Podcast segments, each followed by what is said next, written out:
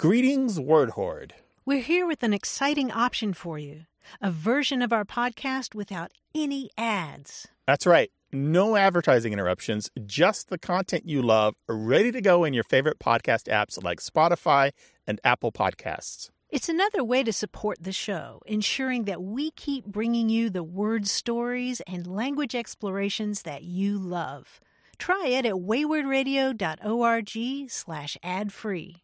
And it's affordable. For just a small subscription fee, you can enjoy A Way with Words uninterrupted, except by us. Plus, it makes a great gift. Know somebody who loves language as much as you do? Give them the gift of words. Easy to sign up, easy to enjoy. It's the same A Way with Words, just streamlined for your listening pleasure. Go to waywordradio.org slash ad-free. Support us, support the show, and enjoy an ad-free listening experience. waywordradio.org slash ad-free. Thank you. You're listening to A Way with Words, the show about language and how we use it. I'm Grant Barrett. And I'm Martha Barnett. The 19th century English writer Edward Bulwer Lytton is said to have coined the phrase, the pen is mightier than the sword, but he's best remembered for the first line of his 1830 novel called Paul Clifford. And that single long sentence, with the help of a semicolon, a dash, and parentheses, reads, It was a dark and stormy night. The rain fell in torrents, except at occasional intervals when it was checked by a violent gust of wind which swept up the streets, for it is in London that our scene lies, rattling along the housetops and fiercely agitating the scanty flame of the lamps that struggled against the darkness. I actually like that. Yeah, it needs some editing, but I think that's the problem. I, I think uh, it didn't pass through enough eyes before it reached the page. But But I think I still want to read the rest of that. It's it's pretty interesting. But as it happens, that sentence inspired the annual Bulwer Lytton contest, which, as you know, Grant started at San Jose State in 1982. And this is where contestants try to write these extravagantly awful and clever first sentences that reflect that kind of florid language and the rapid points of view and that kind of thing. Well, the latest winners were just announced, and I wasn't crazy about a lot of them, but I really like this runner up. It's from Mark Meaches in Dallas. And he writes, Irony, bombasted Inspector Simons, is when someone believes themselves more clever than anyone else in the room, but they are in fact careless and foolish. And the murderer, Matilda Danner. Yes, Matilda, you killed. Wait, uh, where's Matilda? she did. I want to read the rest of that. That's good, yeah. Uh, I'll share a little bit more later in the show, but for now, we want to talk with you about any aspect of language whatsoever. So give us a call, 877 929 9673, or send your questions and comments about language to words at waywordradio.org. And if you know of a particularly bombastic passage of writing that we should know about too, by all means send it along. Or write one. Hello, you have a way with words. Hey, this is Damien from New York City. Hi, Damien. Welcome to the show. Hello, Damien. What's up? Hello. So, um, I have a word that my grandmother used to use all the time, and um, I've never heard anybody else use it. I was wondering if you could tell me where it comes from and what it means. It's kind of gross. It's a it's a word for the stuff that accumulates in your eyes when you wake up from a nap or wake up in the morning. You know, some people call it like sand or eye boogers, Mhm. but she would call it cheepas. Cheapest. Yes. Cheapas. Cheapas. And she was Hungarian and she lived in northeastern Pennsylvania. So those may be some clues that lead us to what it means. Yes. I believe that's a gigantic clue. That- that's actually the answer. Oh, really? yeah. Yes, yes. She was just speaking Hungarian to you because, uh, Really? the, yes, the word in Hungarian is chipa, and you, you might have tried to look for it, but it's a little bit hard to find because the spelling is C S I P A, chipa. Oh, wow. Yeah, I wouldn't have thought to spell cheap as C S I P A. Yeah. It's- Those so she- Hungarians. so she would tell you to wipe the cheapas out of your eye or something? Or cheapa? Yeah, exa- exactly. Yeah, you've got some cheapas in your eye. Yeah, in Hungarian, you might say chipa sashamed, which means you have gummy eyes or you have sleep in your eyes. It's because chipa means kind of gum or gooiness. Oh wow. Okay. Well, Yeah. all has been revealed. That's wonderful. Thank you. Yeah, there's apparently a bunch of words in Hungarian for it, like nyalka, slime, believe it or not, spelled S L E J M, akoni, turha. But I like Chipa. I think it's adorable. it's it's I don't know the sound of it and just Yeah, it's I like it too. I, I, I just imagine little birds like putting grains of sand on my eye in the night. yeah. little like elf birds, you know, Yeah. preparing shoes and putting sand there. And I don't think anybody knows where chipa comes from, but it is very similar to the Turkish word for this, which is chapak. Um, So some people think it might come from, you know, might have been borrowed into Hungarian from Turkish. Interesting. Well, the Hungarians have a, a cheapa man, like we have the Sandman. No, but the Germans do. Oh, wow. They don't have a All cheapa right. man, but they have no, a they have different. they, uh, yeah, they have a sandman. They also have a sandman. The Germans call it Augenbutter, meaning eye butter, mhm. and uh, a phrase that translates as sand seeds. Uh, so many different words for this. I'm a hard no on eye butter. Eye butter, yeah. the French, uh, even worse, they call it chassie, which ultimately, through a long winding path, comes from the Latin word for poop. I poop. I poop. Okay. Yeah. Aren't you glad you started us down this long winding Now, path? the Portuguese word remela may compare it, the eye goobers to honey, which I think is very nice. oh, like like Mel, yeah. Yeah, Mel. Could be, yeah, yeah, exactly. yeah. Around the world in 30 names for eye butter. Oh, I could keep you here for an hour, my friend. Sleepy buds, dozy dust, sleepy men, oh, sleepy winks, crusties. Damien, why? The older Scots language, they called it rack or gar, gar with two R's or one R. Well, English gound too. Nobody says Ooh, gound, but, the, but that's an old word for it as well. But or or we can get medical and call it hardened periocular discharge. Mm. I think you guys need to release in a way with words a sleep pajama set that has all the names for this on it. Yeah, there we go. Right with footies. That'd be nice. And a cocoa Oh. mug. Yeah. Merch tie-ins. Merch tie-in. Damien, you're a genius. I appreciate it. Yeah. And thank you so much for calling. I want cheapa. Oh, thanks for having me on, guys. I love All the right. show. Take care. Bye bye. I'm adopting cheapa. I love that. Take care. I want a mug with that on it. Thanks, Damien. Bye. Thank you. Well, maybe you've got a cute or clever term for the eye crust that you get at night. Uh, let us know. 877 929 9673 or tell us an email words at waywordradio.org.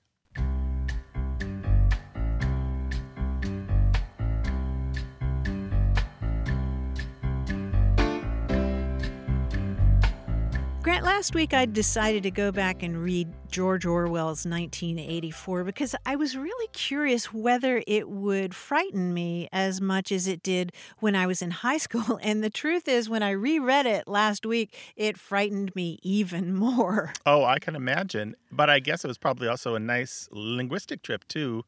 This is the source, of course, the title 1984 is often used as a dystopian reference. Big Brother Mhm. comes from there. Mm-hmm. Double speak was popularized by that book. Right. And uh, so I was thinking about those terms associated with the novel, but there was also a little um, expression that jumped out at me that I didn't remember at all, but I really like. And that's the expression scrape acquaintance. He talks in the book about uh, this guy, Winston Smith, who's uh, trying in this dystopian society to get information about a possible secret uh, rebellion. And he writes about Winston Smith making plans to get information. And he says he would go into the pub and he would scrape acquaintance with that old man and question him.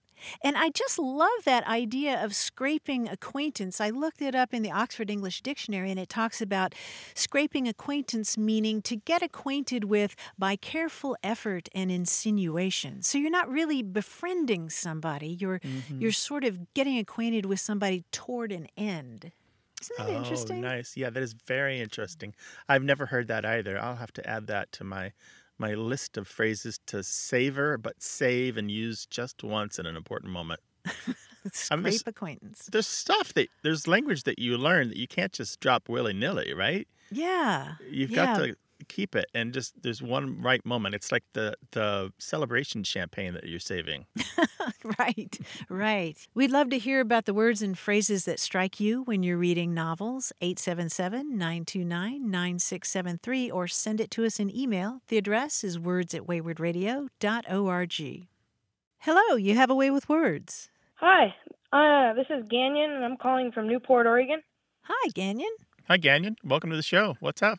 Well, I have a question about the difference uh, between engine and motor. Okay. You've been helping with the car, repairing engines or something? Yeah, we have a whole bunch of cars and stuff, and we work on our cars all the time, change the oil, and I just thought of it. What's the difference between that kind of? Okay. So. Any ideas? Well, I don't know. Maybe one's like gasoline and one's diesel, or maybe one's like bigger than each other. I don't know. Okay. Or inboard or outboard engines. Okay, you put some thought in this. This is good. Um, there is a difference. Let me ask you how how old are you? What grade are you in? I'm in sixth grade. I'm 12 years old. Okay, so have you done any physics classes yet? I've done a couple, but uh, I haven't done anything really on this. Okay. Well, let me let me tell you. This is a little bit of a physics answer, and it's p- pretty simple stuff because we're going to be talking about power and force in the physics sense, and that's really the difference between the idea of a motor and an engine. The two are in everyday speech used interchangeably, but there is a distinction. An engine converts or transfers power into movement, motion, or some other physical force. A motor is a type of machine that supplies power to other devices. So a motor would supply power to an engine, if that makes sense.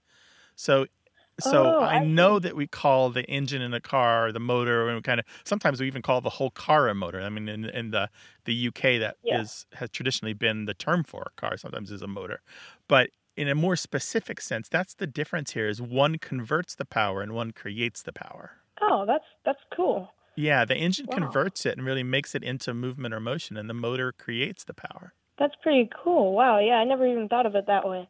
Yeah, so you can have an electric Okay. motor or a gasoline motor or a Yeah. diesel motor.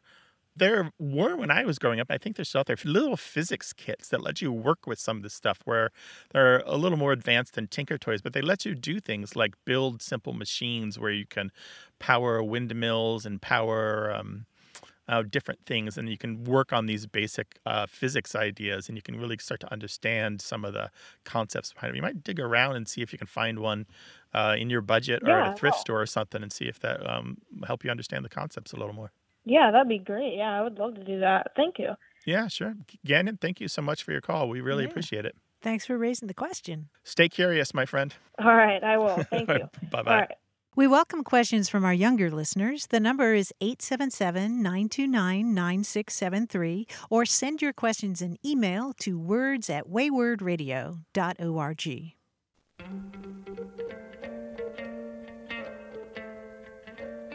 This show is about language seen through family, history, and culture. Stay tuned for more of A Way with Words.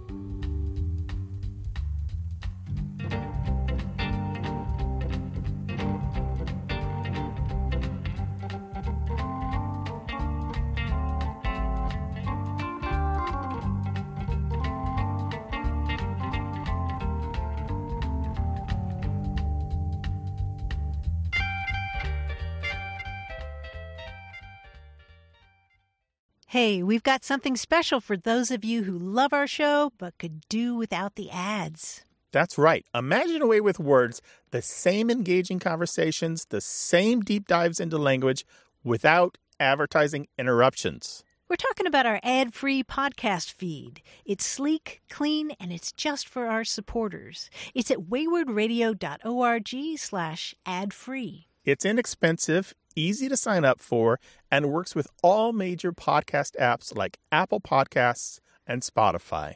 It's an affordable way to support the show and get a seamless listening experience. And if you're feeling generous, why not give a subscription to another A Way with Words fan? That's waywordradio.org slash ad free. Sign up today. Your support means the world. waywordradio.org slash ad free. Thank you. You're listening to A Way with Words, the show about language and how we use it. I'm Martha Barnett. And I'm Grant Barrett, and leaping in the doorway with papers in his hand and a grin that can't be beat is our quiz guy, John Chaneski. Hi, John. Hello, Martha and Grant. You know, leaping in the doorway is the only exercise I get, so I got to do it every single time. Now, this quiz is a bit of a variation on one we've done before uh, common bonds. I'm going to read you a list of items. All of these things have been described in the titles of movies, TV shows, songs, books, uh, common vernacular, whatever, using the same adjective. You tell me the adjective. For example, if I said apple, chill, bang, bird, gulp, you might say the word Big. big. Yes, of course. And if you need Big a deeper apple, hint- big bang, big chill, big gulp. Big bang, big bird, big gulp. Yes, exactly. If you need a deeper hint, I'll give you a multi-word clue that uh, something like fish in a small pond, big fish in a small pond, like that. Got it? Gotcha. Good. Gotcha. Okay. Here's the first one. Prince, mermaid, foxes, rascals, tramp. Little. Little. Little, yes, just like the house on the prairie. Nicely done. Supper, gasp, resort, laugh, straw, Last. last. Very good. Night, that's K N I G H T. Ah. Mile, deal, lantern, berets. Green. Green is right. Green night, green berets, green mile. Bone, money, papers, Valentine, business. Funny. Funny, yes, Martha. Nice. My my multi-word clue was thing happened on the way to the farm, but uh, you didn't need it, sir. That would have been an easy one. Yeah. Season, window, house, source, mic, Open. open. Yes, open season, open mic, open source, open window. Uh, the open window, very scary story, by the way. Here's another child, city, ear, peace, sanctum. Inner. Inner. Inner is mm-hmm. correct. I think sanctum is a big giveaway on that Yeah, one. Yeah, that was. If There's ever always recently one. I, would, I wouldn't have gotten it without Sanctum. Yeah. Yeah. All right, here's the last one opera, cowboy, force, needle, jam. Opera, cowboy, force, needle, jam, space. Space mm-hmm. is correct. Yes, you got them. You got all of these, and you're fantastic. Well, these are all adjectives, and my adjective for you guys is brilliant. Nicely done. Oh, wow. But you're the guy that came up with the puzzles, so you're brilliant squared Oh, and you're sweet. and, and Thanks. square. Square. Thanks, John. Thank bye bye. We'll talk to you next time. Take care. And we'd love to talk with you too. So call us 877 929 9673 or send your thoughts and stories and observations about language to words at waywordradio.org. Hi, you have a way with words. Hi there. This is Chuck Hampton calling from Dallas, Texas. Hi, Chuck. Welcome to the show. Well, I'm a member of a uh, van owners group called the Winnebago Solis Owners and Wannabes because it's for people both who have bought one and people who are hoping to buy one. And a conflict erupted recently when an administrator of the group changed the spelling of wannabe. It had been spelled W A N N A B E with just a single E at the end Mm-hmm. and he changed it to uh, Winnebago Solis owners and wannabes with two E's at the end, and that ignited quite a bit of controversy. uh, a Oh, lot of people felt it should be one E, and others felt it should be two E's. And I was afraid we were going to have a big split over this. Oh, dear, like a Baptist church. exactly. I was hoping to get a little clarification um, about what, what y'all thought might be more correct, uh, or even if either of them would be correct, since you know, I'm not sure that's really proper English, but I was hoping there'd be some guidance one way or the other. What was the administrator's argument for spelling wannabe with two E's on the end? Um, it seems like someone had suggested to him um, that it should be with two E's because there's another van owners group uh, with a similar name and actually more than one, and some of the others are using it with two E's. Ours was using it with one, and so uh, it was presumed that we were wrong and they were correct. I personally don't have any idea. I, I know that uh, looking at it, either one neither really looks right. But when uh, at least phonetically with two e's, it's you can tell how that should be pronounced. Whereas with one e, uh, you know, you might think it's one one or, or something uh, rather than wannabe. Just if you were trying to, you know, look at the word and guess how it should be pronounced. So I'm kind of leaning towards two e's, but I don't know uh, you know, that I can resolve this argument without bloodshed in our group. Maybe a van race. van rage, exactly. Uh, or who can who can load in and load out fastest. um, yeah, this is a this is an interesting one. I can see the argument about Mm-hmm. adding that extra e making it easier to automatically know how it's Mhm. pronounced, but I don't feel like Mhm. it's that unusual of a word. Uh, there are occasions, particularly when it was new in the 1970s, where wannabe was spelled with a Mhm. hyphen between the wanna and the b. Um, Ah. and, and wanna is a standalone kind of contraction word for want to, has existed for at Uh-huh. least a hundred years. So that's got its Ah. own life and story beyond its existence inside the word wannabe. But the single e spelling is the hmm is by far and away, like 99 to 1, the most established spelling of wannabe. Ah, okay. Yeah. Did not realize Now, that. you can change the spelling if you want to be different, but just doing it to go along with these other groups. I mean, let, us face it. The, uh, is this a, where is this group? Is this an online group? It it is an online group, and we have members from all over the United States. It's actually a really active group, and Okay. it's um, where we, you know, it's it's something we we learn a lot from each other about uh, all the ins and outs of our being through this group. So it's Oh, been sounds lovely. it's been a lifesaver for me. Yeah, I Hmm. bet. Going along with the group for learning from Mhm. each other about mm-hmm. vans and RVs and stuff is one thing, mm-hmm. but the mm-hmm. expertise in the group isn't, isn't, isn't language necessarily. I'm glad that you came to us. Um, yeah. But, you know, what's funny about this is i the older form of wannabe is actually would be.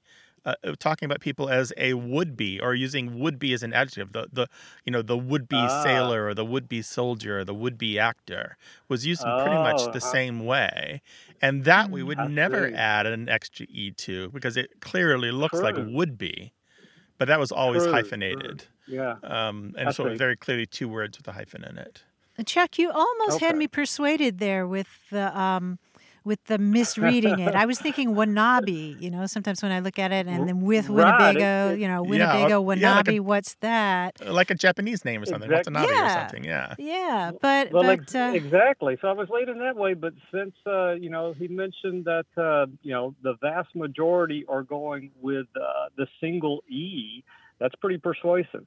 so the argument is still raging and it hasn't been settled yet There hasn't been any discussion of it here in the last couple of days, but the uh, the admin has has not uh, budged. He's left it uh, with the newer version where there's two e's at the end. mm, Uh, but I'm sure when this uh, when this uh, conversation comes to light, that it's going to reignite the Civil War. oh, I mean, th- there is an option here just to embrace it and make a new logo for the group that has like a, a bee driving a, a you know RVing around the country or something, right? And incorporate a Right, bee right. logo.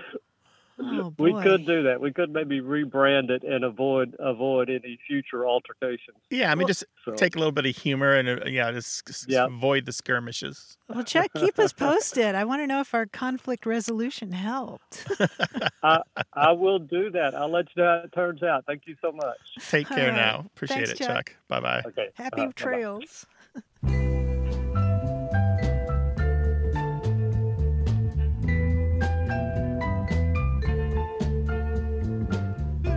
The Bulwer Lytton contest, where you try to write a florid sentence, uh, has a lot of different categories. And in the Western category, I really like this entry from Ben Connor in Wilmington, Delaware. After commandeering the Black Dog Saloon for a day and a half to lay out every map, zoning ordinance, and land deed in the territory, and after checking and rechecking their cartographic calculations, Tumbleweed Mulligan and Johnny Trigger McAllister were forced to admit that there just might be room in this town for the both of them. got the zoning maps out, did they? Went down to the courthouse and paid their Yeah. fee to the county clerk. Can't you just see them stroking their chin? Mm, I, Uh-huh. know, there Yeah. just Oh, might yeah. be room. They got the calipers out. They're measuring things, spyglass, the whole bit. Wonder if they even paid to have the land surveyed. Send us your terrible sentences, words at waywordradio.org. Hello, you have a way with words. Hi, my name is Miles. I'm from Madison, Wisconsin. Hi, Miles. Welcome to the show. It was a couple weeks ago. I was just out on a drive and I was listening to the show, and then I got back and I was sitting on the porch. And it's not so much anymore, but the leaves were really hanging onto the trees this year. And I just had a thought. I was wondering if there was a word or a phrase for when the leaves are still on the trees and there's snow on the ground, or if there's, you know, when the leaves are falling and there's snow on the ground. I know it seems a little Mm. kind of plain, but there was a couple years ago on Halloween that it snowed about six inches, and there was a lot of leaves on the trees. It's just a really bizarre, bizarre sight. Yeah. Yeah, it's really evocative, isn't it? I and I love thinking about those kind of liminal periods, you know, between seasons when you have that nice mix of of uh, say snow and, and leaves falling at the same time. It doesn't happen that often, but when it does, it, it can be kind of magical, don't you think? Yeah, it it definitely was. I remember we were out working on a conservation site, and it, it it's a feeling that it doesn't come often. Uh, and I think you, the term you use, liminal, is a great way to put it. I, Mhm. It's it was really magical. Yeah. You know, the only term that I've seen specifically for that, and it's a made up term, is that some people refer to snowleage, you know, like foliage. Sure, sure. That's the only one I know specifically for that, and it's it's just a you know sort of joking made up term. Hmm. I wonder if we need a yeah, term. yeah. Oh, we need to make something up ourselves. There are so many expressions around the world for sun showers, like the donkey is getting married or the devil is chasing his wife. Maybe we could create a, a similar metaphor that uh, that talks about the leaves falling on the snow, like Mother Nature making the bed or something. Yeah. I believe in Japan, there historically the falling of certain kinds of leaves on the snow has been compared to the writing of words on white paper with the brush and ink, which I think is is exactly right. oh yeah, I like that. Just imagine the certain Huh. kinds of dark purple leaves falling on perfect white snow. Yeah, I I know we have words Ooh. for really light snow. You know, just a dusting on the ground, which can occur when leaves are still on the trees, like like cat snow, where you can Oh, yeah. just it, there's just enough snow that you can track a cat that way. And in springtime, there's onion snow, which I think is just such a tasty term, onion snow. But but that's that? that's that's on the other liminal end, you know, when Yeah. it's just starting to become spring and it's and it snows after onions are planted. But but that I think that's really evocative too. But I don't know of a specific term. Well, Miles, we have a whole whole raft of creative listeners who uh, come from different cultures and different experiences, and have great minds that can come up with stuff. So maybe somebody knows a word or an expression for that feeling or the sensation or the moment or the idea of leaves falling on the snow. And if we come up with something, we'll share it. Okay. Yeah, I would love that. Thank you very much. Thank you for the call, Miles. Take care now. Yep. Take Bye-bye. care. Hello, you have a way with words. Hi, this is Marlena from Dallas, Texas. Hello, Marlena. How are you? I'm good, thanks. How are you doing?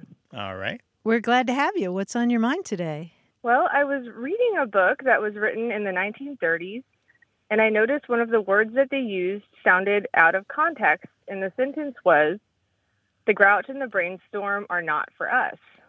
So I happen to have a dictionary written in 1934 around, and I looked up the word brainstorm. And I was really surprised by the definition that I read. Ooh, let's hear it. Uh, So the definition is a violent, transient mental derangement manifested in a maniacal outburst. Ooh. wow. And what was the what was the sentence in the book again? The grouch and the brainstorm are not for us.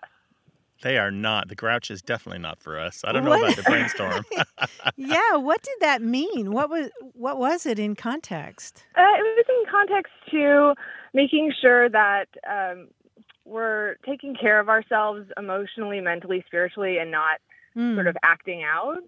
Um, Mhm. And so when I read that, you know, grouch, that made sense. But brainstorm, the way that I use that word today, I couldn't really understand why that was a, a something I needed to be careful of or or not do. And so that's what that, that's why I looked it up. Yeah, that's really fascinating because today a brainstorm is something really positive, right? You you get Yeah. people together and you just throw ideas and see what sticks. I, I always love collecting those puddles after a brainstorm, you know, because because you get new ideas. It is really interesting that early on the term brainstorm really had that kind of meteorological um, phenomenon happening inside your head. It, it meant a fit of rage or, or a sudden change of mood or behavior. And you go back and you look at, uh, say, newspapers in the 1860s, and there are a lot of accounts of trials where people blame uh, some crime that they committed because of a brainstorm that they had. You know that it was that it was an actual mental phenomenon that uh, made them lose control. Um, and it wasn't until uh, the early 1920s that we started to see a change uh, in how people talked about brainstorms. And in fact, there was there was a collection of college slang from uh, Johns Hopkins University in uh, the early 1930s where they defined brainstorm as something different. They defined it as a sudden and usually fortunate thought. So it really has undergone a revolution. And Grant, there was that famous trial uh, that that uh, used that term brainstorm in a, in a whole different way. Yeah, that's right. Prior to the 1920s, brainstorm and kind of the the mental uh, mental illness meaning was mostly British and not very American. But in 1906 and 1907, there was a huge scandalous trial where uh, a millionaire, Harry K. Thaw, shot to death the famous architect Stanford White in a crowded theater in front of a thousand people for his treatment of Thaw's wife, who was the beautiful actress and model Evelyn Nesbit. And this was enormous. Uh, just you can't even imagine how huge this was. One of the defense's arguments was that Harry Thaw was a victim of a brainstorm, and that made him insensible to his own actions. So this this word was bandied about, used by the defense, but mocked by the prosecution, and of course was in headlines and in newspapers all across the country. And I think maybe there was a kind of a reinterpretation stemming from that trial. So yeah, you've you've really uh, uh, zeroed in on, on a really fascinating revolution. I hope you have a newer dictionary than that that old one these days. I do, I do. Marlena, thank you so much for sharing your reading with us. And anytime you come across something else worth uh, worth a, a natter, give us a call, will you? sure will do. Thank you so much. All right. Thank take you. care. Bye bye. 877 929 9673. Email words at waywordradio.org. Got a minute? We need your help. Head over to gum.fm slash words and share your thoughts in our quick survey. Your feedback matters. It's the backbone of our show's success. Thanks for making our show even more successful. That's gum dot fm slash W O R D S. Thank you. You're listening to A Way with Words, the show about language and how we use it. I'm Grant Barrett. And I'm Martha Barnett. If you've ever sent a really important email, but then you found yourself tearing your hair out because it had an embarrassing misspelling right there in the first line. That's me. yep. Been there, done that. Or maybe you sent a text with a typo that changed the whole meaning of what you were trying to say. Well, cheer up. There's no need to blame yourself anymore. You can always blame Tutivillus. Tutivillus. Tutty Villas. In medieval lore, Tutivillus was a demon who served the devil by introducing errors into writing. And early on, Tutivillus was a demon who rode around on sunbeams and hitched rides on raindrops, all the better to eavesdrop on priests and other church folk and collect all their idle words and their sloppy praying or words they skipped in the liturgy. And he would hover around in the air when nuns were in more casual conversation and scoop up their idle gossip. And then he'd stuff all these things in a big sack and collect them for Judgment Day. And wow. Some, I know, it's pretty scary. Can you I'm imagine? in so much trouble. and over time, as the centuries passed, he came to be thought of as this demon who introduced errors into medieval manuscripts, you know, that the monks were copying by hand. And eventually, printers picked up Tutivillus as this kind of patron saint, or, or maybe patron demon is a better term, that who's responsible for all those errors in typesetting. So, Grant, I think it's safe to say that Tutivillus lives. Tutivillus is alive and well in the digital era, and he's in my computer. yeah. yeah, so I, I, guess we should spell his name. Actually, it's spelled a whole lot of different ways. I don't know yeah. if these were misspellings or errors, but uh, his name has taken lots of forms. But the one that you can search for him with uh, is T U T I V I L L U S. Tutivillus. Tutty Villas. Oh, and he's got villain right there in the name. it sounds kind of like Italian for all villain or complete yeah. villain. yeah, it's not, but it could be. it's not, but it could be. Well, we'd love to hear about your famous typos, the ones that you can't forget, the big mistakes that you made that oh. you'll never live down. 877 929 9673. Email words at waywordradio.org We'll link to more information about Tutivillus and its spelling on our new website at waywordradio.org. Hello, you have a way with words. Hello, uh, this is Will calling from Queens. How are you guys? Queens, New York. Hello, welcome to the show. Hey, thanks for having me. Um, I'm calling in with a word that I was introduced to when I first started out working in EMS in New York City. And the term is skell spelled S K E L L, which when I first heard it, I assumed was a kind of shortening of skeleton. But after years of using it without really knowing the etymology, I decided to look it up and mm-hmm. learned that it was actually from a 17th century English term that was more or less the same, but initially it meant kind of someone who would feign either being injured or crippled in some way to work better as a panhandler. So it was kind of more specifically a con artist. And in law enforcement, the fire services, and EMS in New York City, the term skell, which is a contraction of the original word skelder, um, is used as a noun to describe someone who's kind of a little bit sketchy or potentially criminal. I, I just had no idea that it was it so directly linked back to the 17th century to a kind of similar term, and that it survived all these centuries in this one kind of grouping of professions. Yeah, that's that's kind of the problem with that etymological story is that it's a big gap between it being used in the 1600s and then popping up in Brooklyn in the late 1940s, which is where it first appears in the U.S. Like we're talking uh, 300 and something years where it literally doesn't appear in print at all and then suddenly skell pops up in Brooklyn. I, I just have a hard time buying that etymology. I know that I, I agree that skelder was a word and agree it means uh, work as a beggar or to commit little scams and frauds to make a living, but that gap just as a lexicographer just makes me pause and really question that as the origin. But I love what you're saying about skell being this this term. Just like, why is this term only in New York?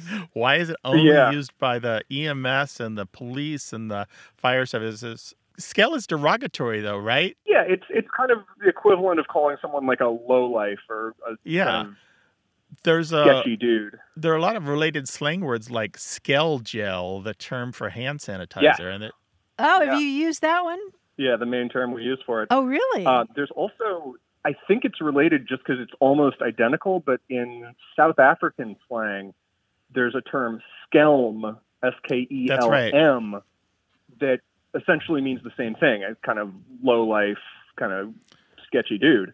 Yeah, and they're related words in German and Dutch, but again, it's the same problem. It's existed in South Africa continuously, fortunately, um, since the 1800s, only in South Africa. Again, how does it get to South Africa to New York in the 1940s? We just don't have it. I'll tell you one thing, though. When it first appears in the late 1940s in New York, it's in the Brooklyn Daily Eagle, always in the column, kind of this column by George Curry. And he talks about skells over and over again. He's bothered by them. And he doesn't describe them in the way that skell is used today. He talks about them as bums who panhandle for smoke, which is a kind of cooking sherry laced, as he calls it, with the cheapest and foulest whiskey to be had. And that they bother people for a buck for a cup of coffee.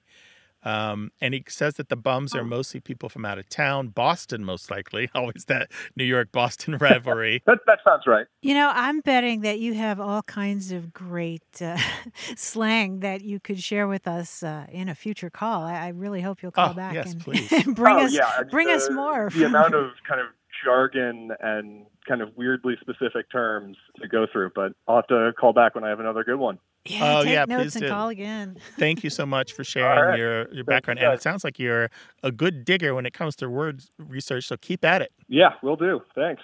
All right, All take right. care now. Thanks for Have a good one. calling. Bye-bye. Bye-bye. Sure thing. Bye.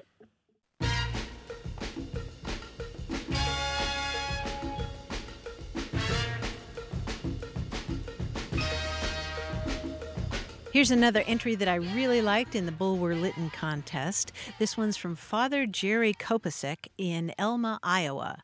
He writes One time at the hoagie shop, the actress Ms. O'Hara asked what the tiny pimento stuffed thing in my cheddar bread sandwich was, and I had to respond, We all live in a yellow submarine. Oh, terrible. I know. terrible. I'm sorry, Grant. Oh, I'm mortally wounded. we all live in a yellow submarine. Marine, uh, Maureen O'Hara. I get it. You get it. That's why you're groaning. Uh, like I ate that yellow sub. 877 929 9673. Hello, you have a way with words. Hi, guys. This is Stacy from Denver, Colorado. Hey, Hi, Stacy. Stacy. Welcome to the show. Hi. I had a question for you guys about a phrase that I'm hoping you can help sort of settle for me. Um, the phrase is let alone. Um, and the way I would use it is to compare to things. So, for example, if you asked me to cook a Thanksgiving dinner and I'm a terrible cook, then I would say, oh, I can't even cook for myself, let alone cook Thanksgiving for 10 people. Mm-hmm. So I would compare like what you're asking with something that's even less than that and say, I can't even do this, so forget about this other thing. Mm-hmm. And I would put the more extreme thing at the end. Right. So that's how I always heard it used, and that's what makes sense to me. But I feel like lately, in the last probably two or three years, I've been hearing a lot of people using it the other way around, where they'll put the thing in question at the beginning and then the lesser thing at the end. So they'll say, like, oh, I can't cook Thanksgiving, let alone cook for myself. To me, this just sounds so wrong. This is like nails on a chalkboard to me. Like, it just feels totally backwards. Yeah. I'm hoping that you can just settle this for me officially. Yes, we can provide you some relief. Oh, uh, Dr. glad. Martha, we can help her, right? Yes, and we have some great magazines while you're waiting. Um, Wonderful. Yeah, the I think you really nailed it exactly right. Uh, traditionally, the harder things should come last. In your version, you, you said that I can't do X, which is an easy-ish thing, and let Mm. alone Y, which is a harder thing. And that's that's pretty much how it, it has been and, and ought to be. And you're right. Mhm. People do often put the difficult thing first. They say, I can't even Z, um, let alone X. But what they should be saying is not even X. So Yeah. kind of what they're mixing here is these little idiomatic expressions, all which are used to provide this range of possibilities of what they are or are not capable of doing.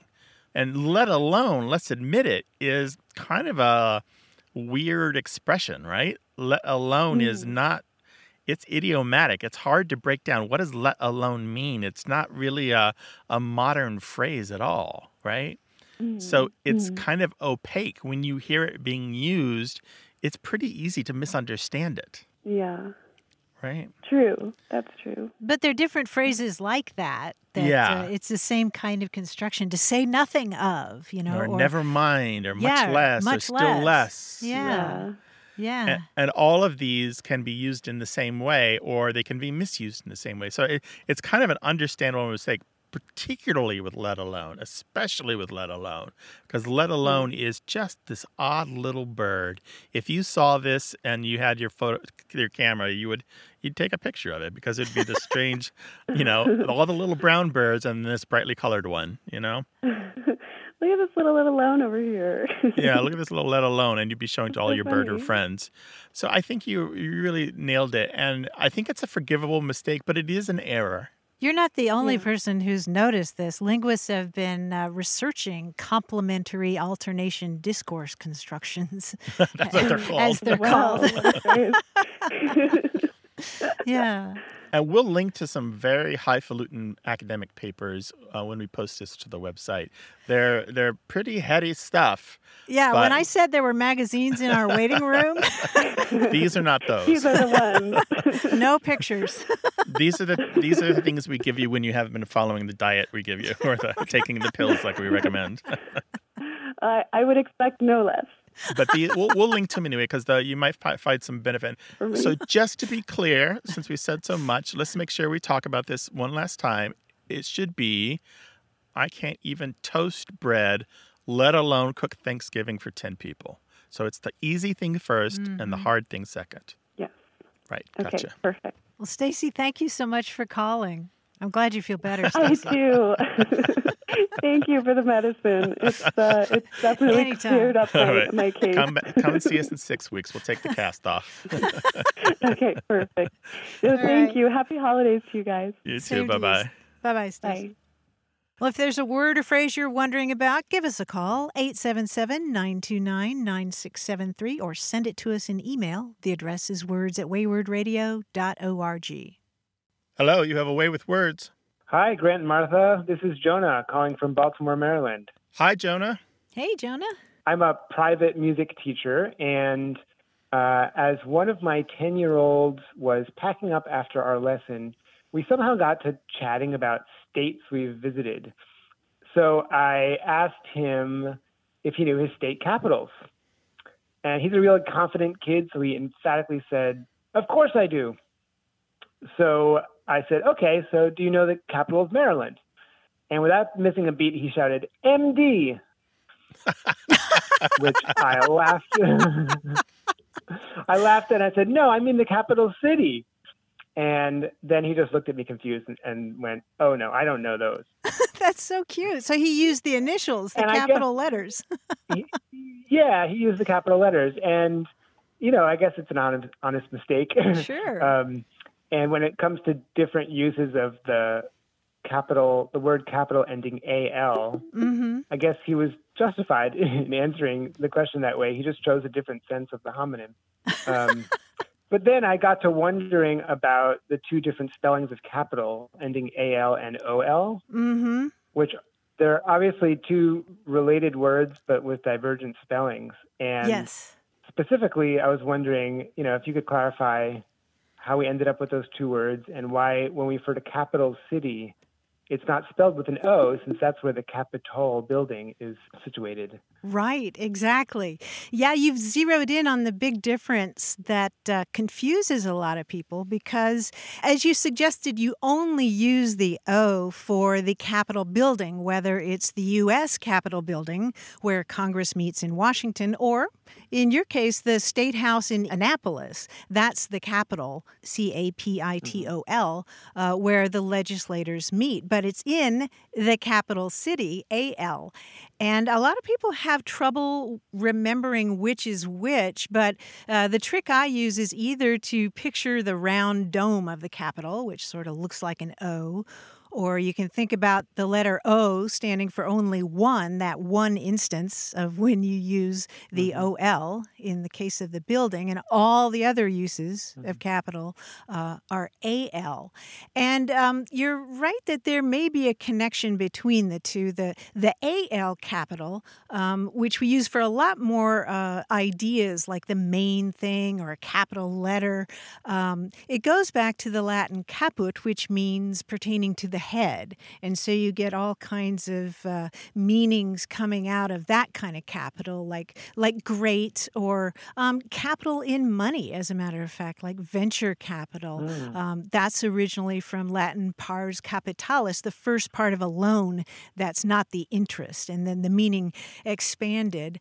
Um, the OL version, Capitol, goes back to ancient Rome, where uh, the great Temple of Jupiter, which was this magnificent temple in Rome, was located on the Capitoline Hill.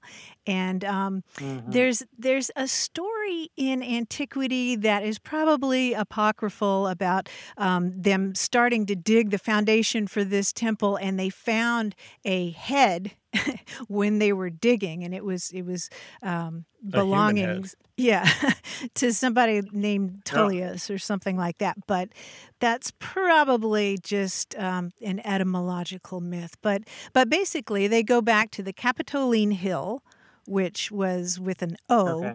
and then caput, meaning head, um, for all those other terms. Okay.